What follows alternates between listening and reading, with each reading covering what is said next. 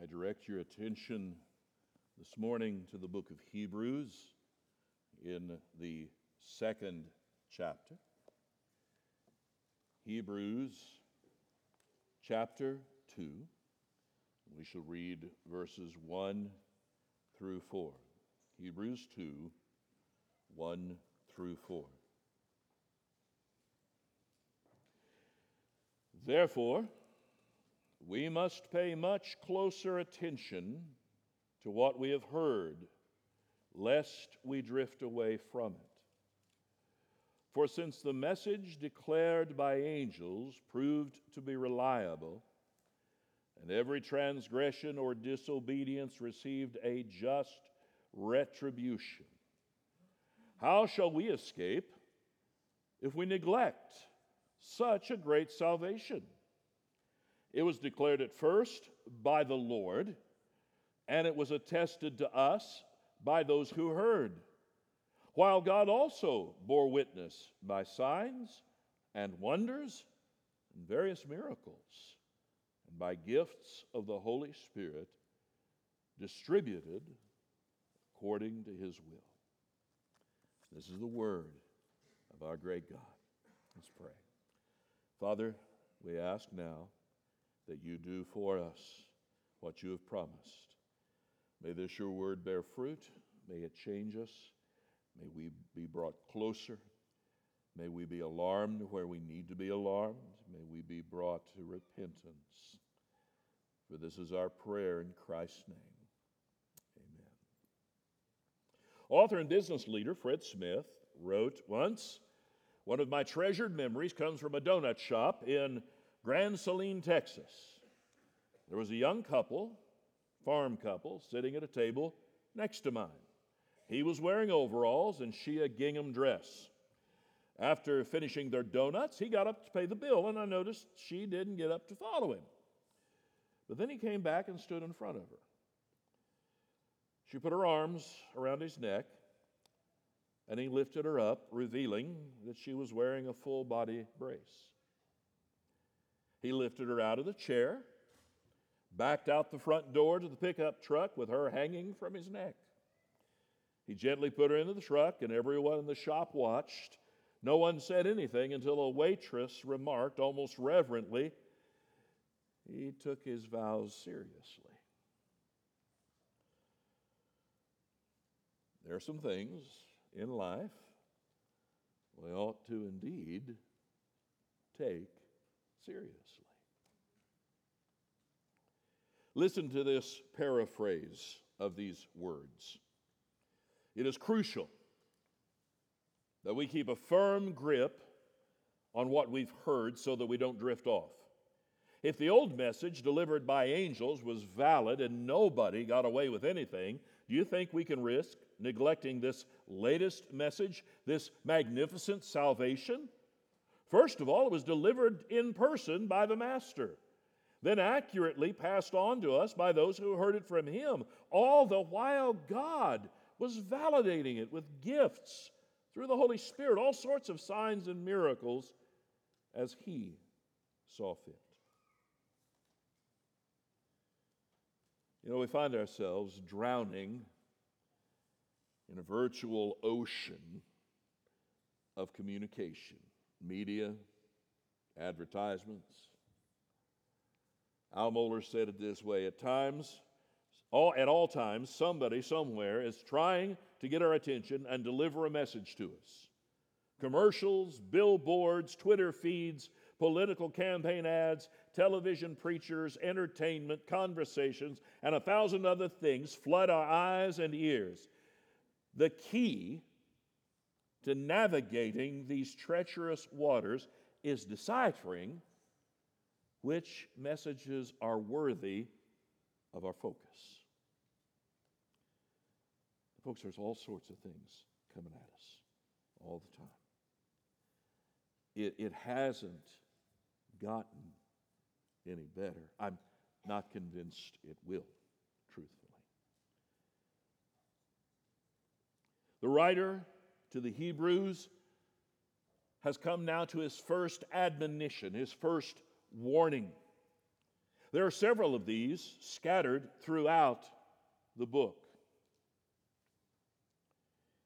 But this first warning ought to be grasping our attention, ought to be, in a sense, getting us by the collar and giving us a shake.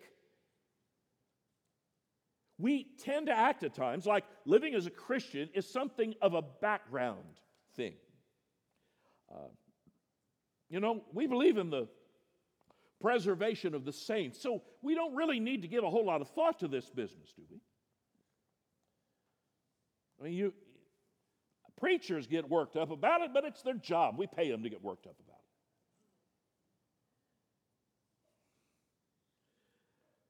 My friend, hear what I'm about to say.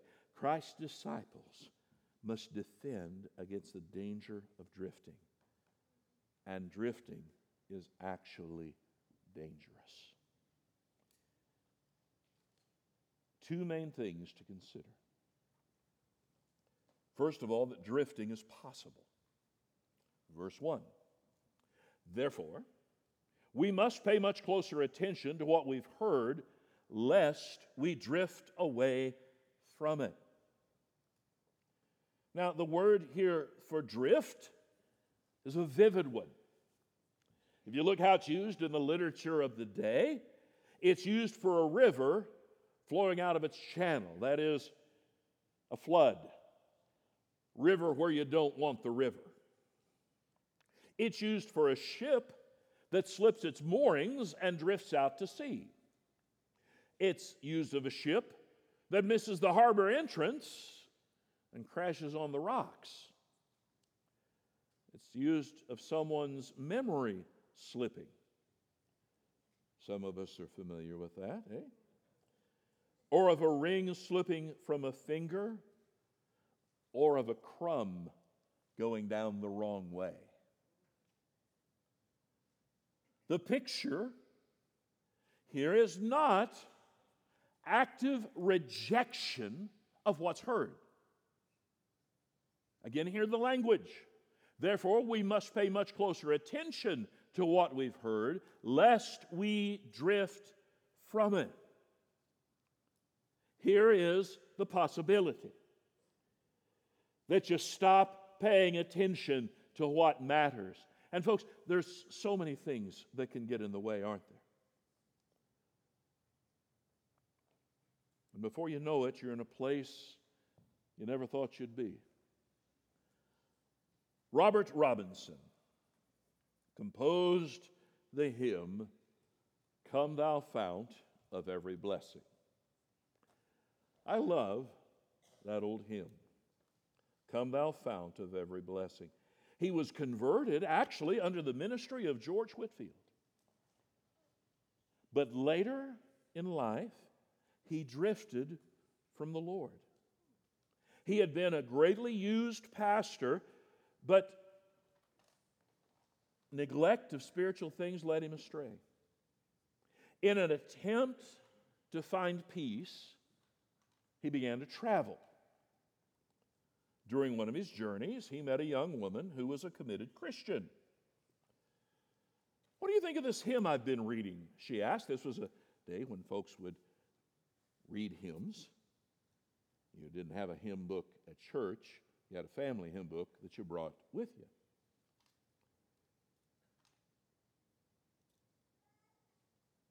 She hands him the book and he opens up, and it's his own hymn Come, thou fount of every blessing. He tried to avoid her question, but was hopeless, for the Lord had already been convicted. He finally broke down, confessed who he was, and how he had been living away from the Lord. My friends, it is possible to drift. Now, a number of things can contribute to this drifting. One is just the passage of time. Some of you made what you then considered to be a serious commitment when you were younger, but you allowed it to slip. At first, it was imperceptible, but now you're not where you'd thought you'd be when you started. Robert McQuilkin penned a poem, Let Me Get Home Before Dark, and said it this way I fear the dark specter may come too soon, or do I mean too late? That I should end before I finish, or finish but not well, that I should stain your honor, shame your name, grieve your loving heart. Few, they tell me, finish well. Lord, let me get home before dark. Passage of time. Busyness. Life does not slow down as you go along. It simply doesn't. The pressures of education or employment may change, but others are added. Maybe a spouse,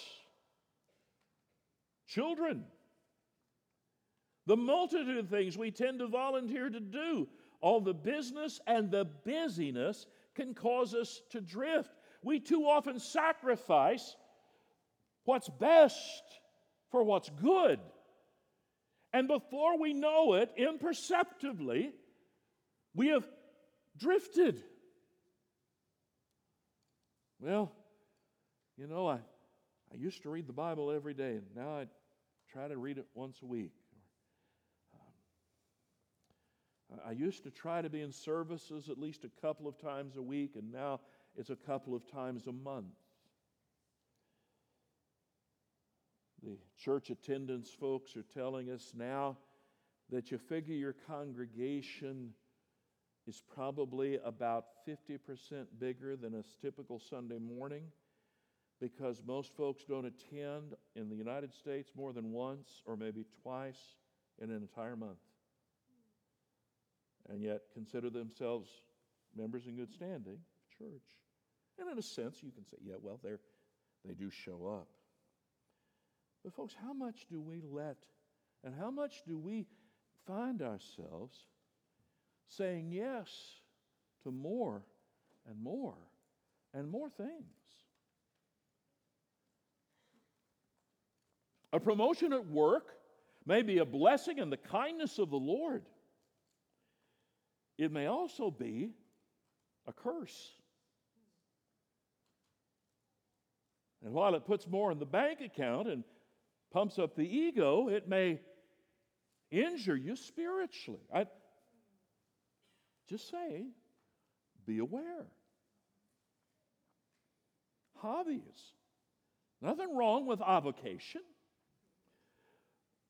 But my goodness, if you don't know it, some folks' hobbies take up more time than their own employment takes up.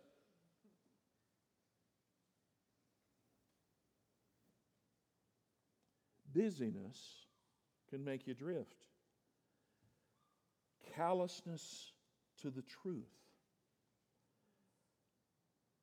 You know, it is unfortunate but possible to hear the glorious truth so often.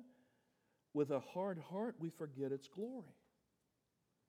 It's a little bit like folks who live near beautiful landmarks and see them so often they get to the place they don't notice them anymore. They just look right through them. I know many of you say, Well, I, if I could live in such and such place and see that every day, I would never take it for granted. Careful.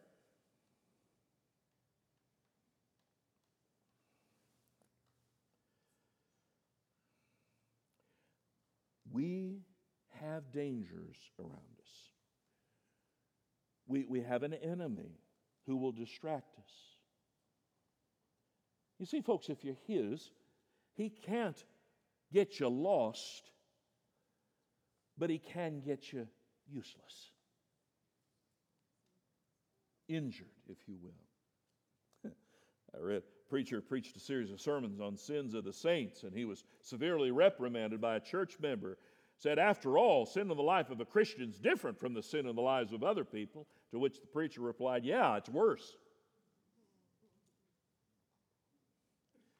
Brothers and sisters, we have to acknowledge it's possible to drift, and it is up to us to pay attention. Nobody's going to do this for you. It's not up to your spouse to keep you on track. Now, it's nice if they help. In fact, it's best if they help. It's next best if they don't hinder. But ultimately, my friend, this falls to you. It's not up to your children to keep you on track. Children, it's only to a degree up to your parents, depending on your age. My observation is this it's fascinating as I see this, and it depends cultural, I believe, in many ways. But it's always intriguing to me when I have young people come to me over the years and suddenly they're asking questions about Christian living and they're asking questions about what they ought to be doing. And it, it seems to get connected to adulthood. It's, it's like all at once they're going, you know what? Maybe, maybe I have something to do here. And I, I don't believe for a moment they weren't Christians up to that point. I think they were Christians. It's just a mark of maturity. They're now saying, oh, it's up to me. I have something to do. Can I give you a little hint, my friend? If that happened in your life, that's the kindness and blessing of the Lord and one of the greatest indications you're actually converted. You want to take that up. What I'm warning us of, my friend, is it's possible to drift. But you see, it's not just that drifting's possible, it's also that drifting's perilous.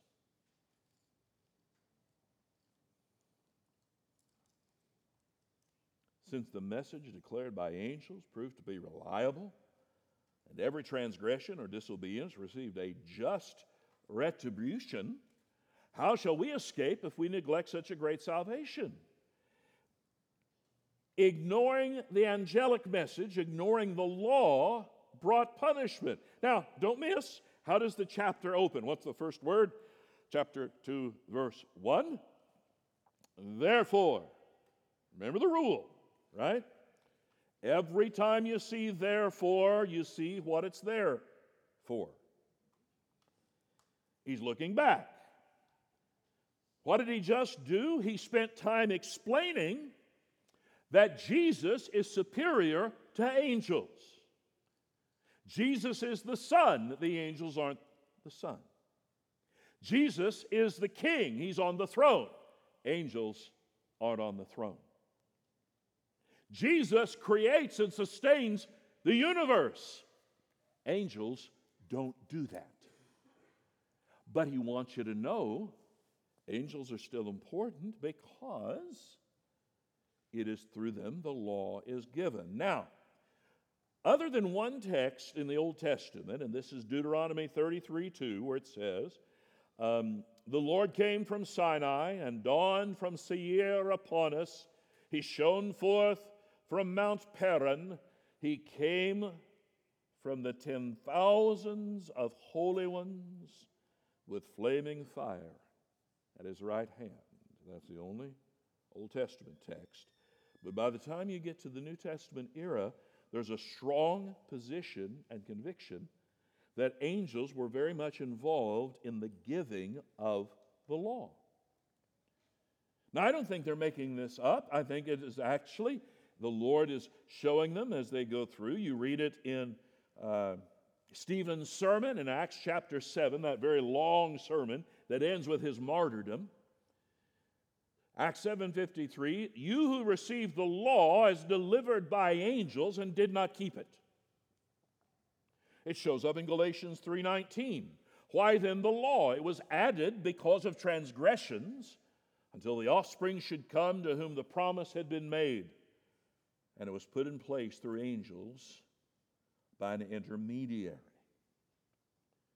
Regardless of how we see the angelic involvement, in the giving of the law of God, here is the point of the author's argument. If the law that has come to us through angels who are less than the Son, chapter 1, came with warning, and not just warning, but consequences for disobedience, it's his lesser to greater argument. If this is true, how much more this? If that was bad, this is worse. Folks, the entire history of Israel was a demonstration that God took his word seriously, and their disobedience cost them temporally. Over and over and over again. Whether you see it in the lives of Israel through the judges, whether you see it during the times of the monarchy and ultimately being carried off into captivity two different times, all of this, in fact, their very living of the day in the first century was a demonstration that violating, ignoring the law of God was dangerous.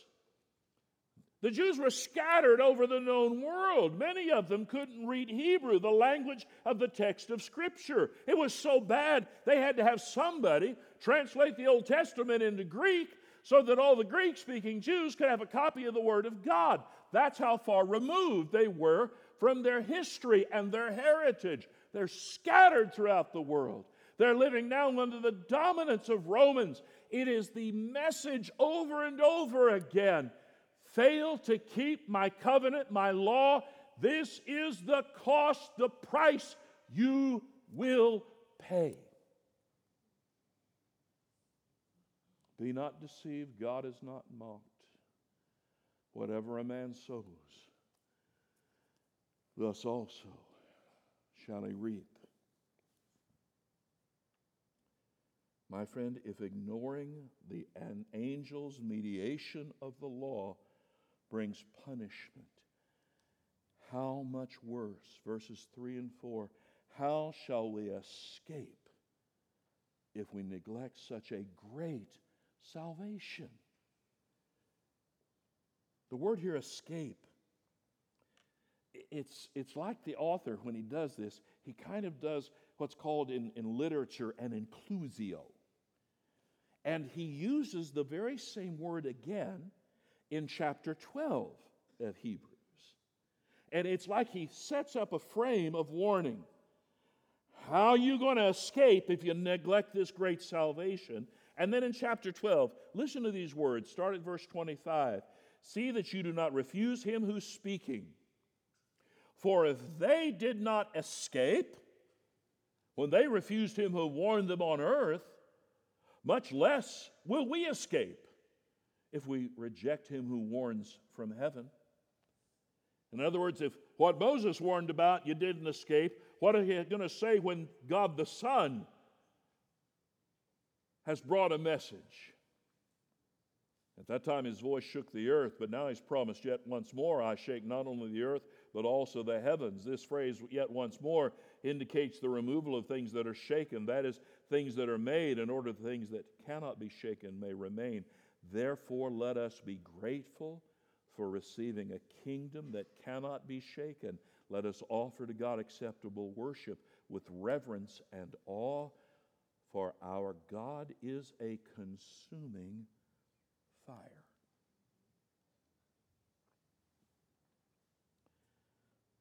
Now, my friends, if we do not affirm what the text of Scripture says about the wrath of God, we have failed in our duty.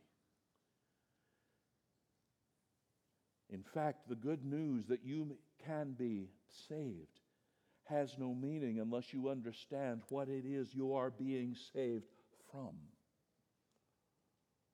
Here is the warning How can you escape if you neglect such a great salvation? The answer is you cannot. In fact, the word escape here is used in the rest of the text of Scripture. It's almost always in view of the final judgment. Luke 21. Watch yourselves, lest your hearts be weighed down with dissipation and drunkenness and the cares of this life. And that day, the day of the Lord, comes upon you suddenly like a trap. For it will come upon all who dwell on the face of the whole earth. But stay awake at all times, praying that you may have strength to escape all these things that are going to take place and to stand before the Son of Man. 1 Thessalonians 5 3, while people are saying there's peace and security, then suddenly destruction will come upon them as labor pains upon a pregnant woman, and they will not escape.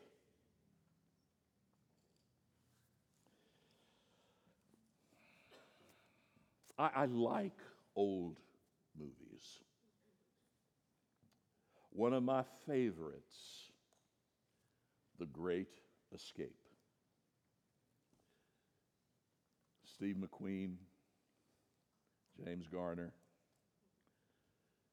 I, I mean, the, it, to me, just classic, brilliant movie about Allied prisoners of war who plan to break out of what was considered the top flight, top of the line, best prisoner of war camp that Germany had ever produced.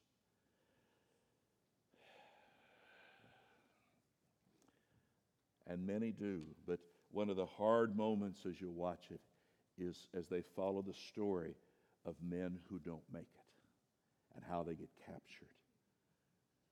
How one of them makes a mistake of answering a question in English. He was pretending to be German. And he answers, somebody says, ask a question in English, he answers in English, and he's caught. McQueen has this great ride on a motorcycle as he's trying to escape. He's doing his best to get across the lines and he's jumping over barricades and he finally ends up crashed and caught in barbed wire. And you feel down, at least I do, you feel down inside the, the pit of your stomach how awful this is. That close to escape and not make it. And folks, that's fiction. It was based on a real thing. But that whole idea of escape, do you understand? There is no escape from God. There is none. There's no place to hide. You'll call on the rocks and the mountains to cover you. It would not matter if they did. There is no escape.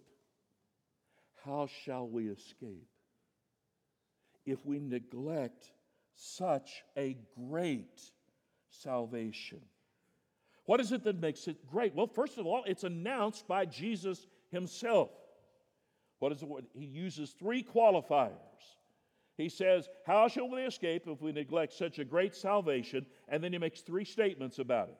It was declared at first by the Lord, it was attested to us by those who heard, and God also bore witness.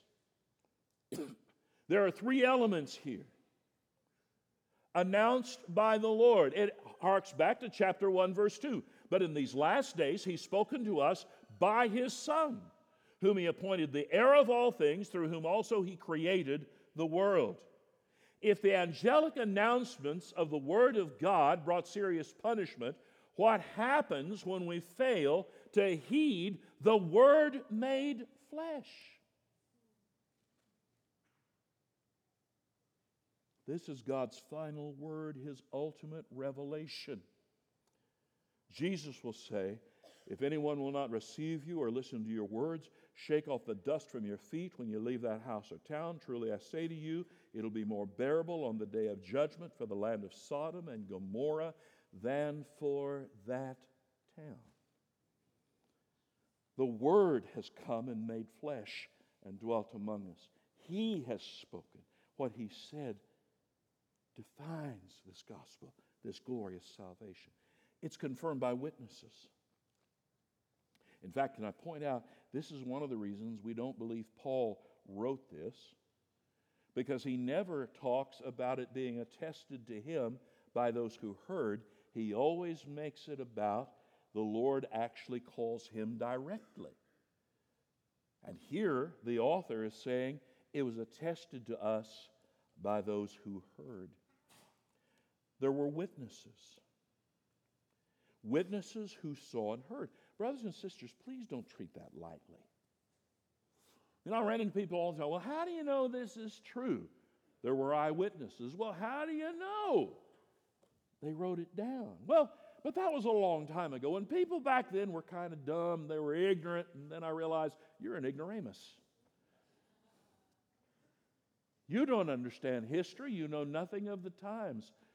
My brothers and sisters, just a hint. I, I subbed for one of our Sunday school classes today, Athanasius on the incarnation. Can I let you in on a little hint? I haven't met in my lifetime a handful of people half as smart as Athanasius, who lived in the 300s and wrote a book in his 20s that most of us read go, wow. there were eyewitnesses. Eusebius, the first church historian, his ecclesiastical history preferred, uh, pre- preserved a fragment from a fellow named Irenaeus of Lyon, who had learned from another apostolic father, and I joke about this, Polycarp. I can't help it, I always think fishing when I read Polycarp. Carp, I, I, I know, I'm a hillbilly, I get it. But Polycarp was associated with the Apostle John. And Polycarp, this is what he wrote. Irenaeus writes this As Polycarp remembered their words and what he heard from them concerning the Lord and concerning his miracles and his teaching, having received them from the eyewitnesses of the word of life, that is, John. Polycarp related all things in harmony with the scriptures, these things being told me by the mercy of God. I listened to them attentively, noting them down, not on paper, but in my heart. And continually, through God's grace, I recall them faithfully. There were eyewitnesses. Finally, God Himself testifies. God added His own witness. How? Signs, wonders, miracles, gifts of the Holy Spirit. Folks, do you see that? The scripture never runs from the idea that Jesus actually performed miracles. And I know people, well, people were gullible back then. They believed in miracles. Have you paid attention today? You want to talk about gullibility? Good night. Of course, they were impressed.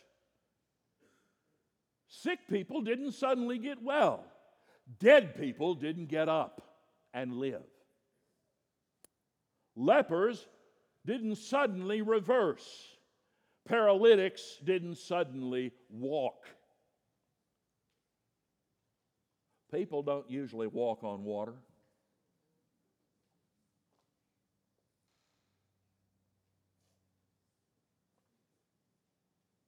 And you usually can't use a kid's meal to feed 5,000 people.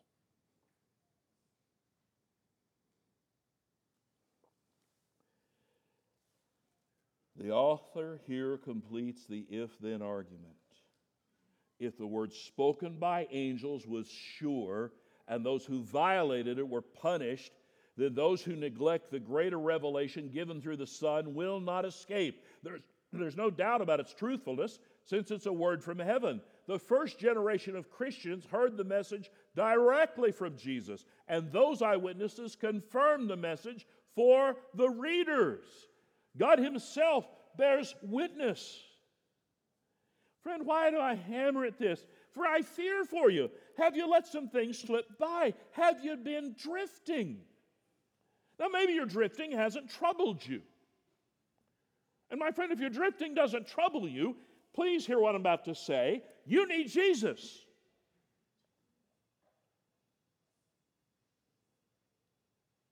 If you're not bothered by backsliding, then I'm bothered about your conversion.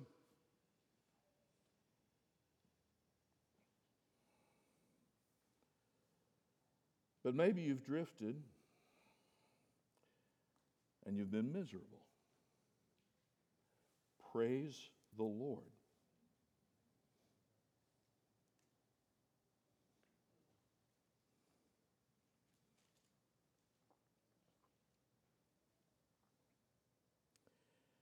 My friends, I remind you of what the Scripture declares clearly. There is only one gospel. Let us not drift from it.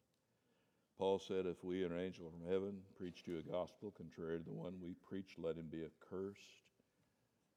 Paul will tell Timothy, There's one God, one mediator between God and man, the man Christ Jesus.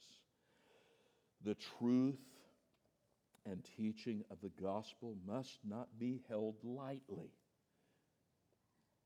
They are of supreme importance. They are matters of life and death. They are to be cherished and obeyed at all cost.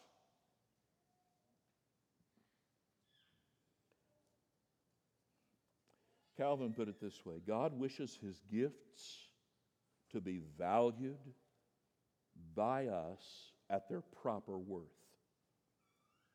The more precious they are, the baser is our ingratitude if we do not have they don't have proper value to us. In accordance with the greatness of Christ, so will be the severity of God's vengeance on all despisers of the gospel.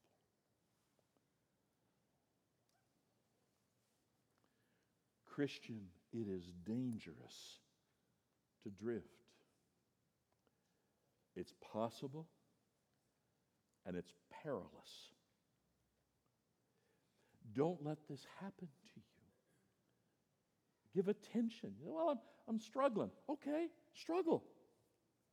Don't quit. Well, it feels like a fight. Fine, fight. Fight for the sake of your faith, fight for the sake of your soul. Remind yourself of what is true.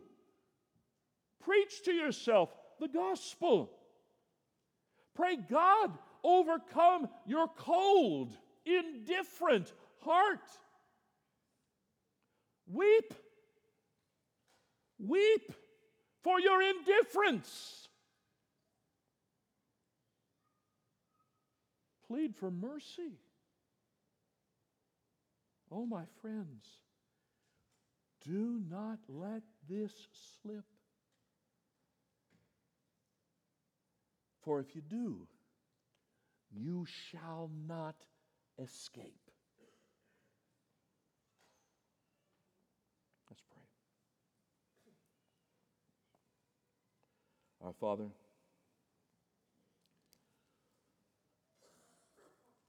you have plainly spoken to us now through this, your word.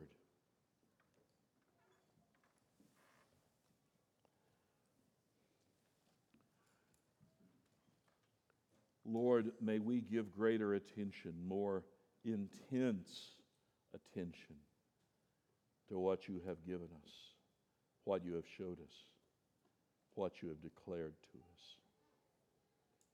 May we give great, serious attention to the gospel.